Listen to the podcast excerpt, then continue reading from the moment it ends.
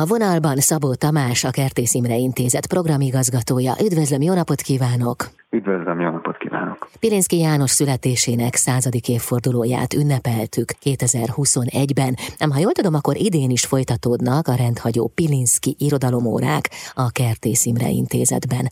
Mire lehet számítani? Ez így igaz, ez még ugye tavaly indult el, szeptembertől lehetett jelentkezni középiskolai osztályoknak a Pilinszki rendhagyó irodalom órákra. Ezek nyilvánvalóan az emlék év kapcsán indultak el, de annyira sikeresek és annyira jók lettek tulajdonképpen, hogy úgy voltunk vele, hogy mindenképpen folytatni kell, úgyhogy 2022-ben is remélhetőleg innentől kezdve folyamatosan mennek majd ezek a, az órák. Ami szerintem érdemes róluk tudni, hogy úgy próbálják bemutatni Pilinszki János szellemi örökségét, hogy egy picit a klasszikus értelemben vett irodalomórai keretekből kilépünk több értelemben is, tehát egyrésztről olyan adalékok jelennek meg az óra során, ami egy, egy tipikus irodalom órán talán nem tudnának, tehát számtalan videórészlet, hangrészlet is tarkítja ezeket a, az órákat, illetve a, a foglalkozások második felében pedig drámapedagógiai foglalkozások vannak, tehát egy, egy interaktív képzést kell igazából el, el, el, elképzelni ennek az órának a kapcsán, és amit még mindenképpen szeretnék kiemelni, hogy egy személyes kötődés is kialakulhat a diákok és a, a, az intézet és, az, és, és Pilinszki Jánoshoz ö, konkrétan, hiszen a Kerti Szimre Intézetben őrzött Pilinszki hagyatékokból egy vitrínbe is rakunk egy párat, amit megtekinthetnek az óra végén a diákok. Bőven van tapasztalatuk az elmúlt évből. Mi volt az, amit a diákok a, a legszívesebben fogadtak, vagy milyen visszajelzéseket kaptak tőlük?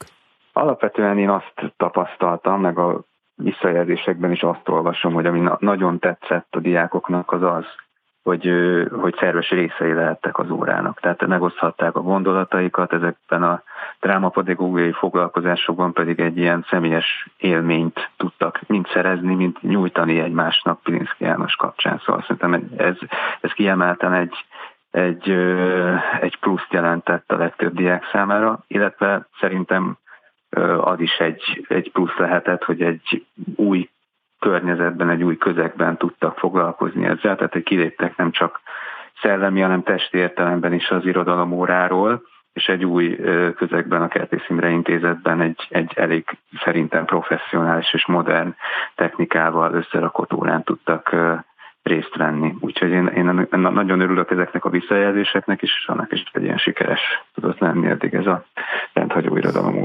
De ráadásul tavaly volt versmegzenésítési pályázatuk is, ehhez még klipeket is készítettek. Ez így igaz, ezek a klipek hamarosan el is készülnek, tehát tulajdonképpen ez is a Pilinszki 100 program sorozatnak még egy ilyen úgymond utó, utó zöngéje. A nyertesek kihirdetésre kerültek, sőt még volt velük egy beszélgetés is a Kultúra program sorozatunk keretein belül, de hamarosan megjelennek azok a klippek, amik a díj részeként az első három helyezettnek készülnek, vagy készültek, csak még egyenlőre, hogy ezek nem kerültek nyilvánosságra. És hogyha mindenképpen kiemelnék, hogy egy, egy 15 dalos válogatás lemez is kiadásra kerül, hát reményeim szerint még január végén, de lehet, hogy csak február elején.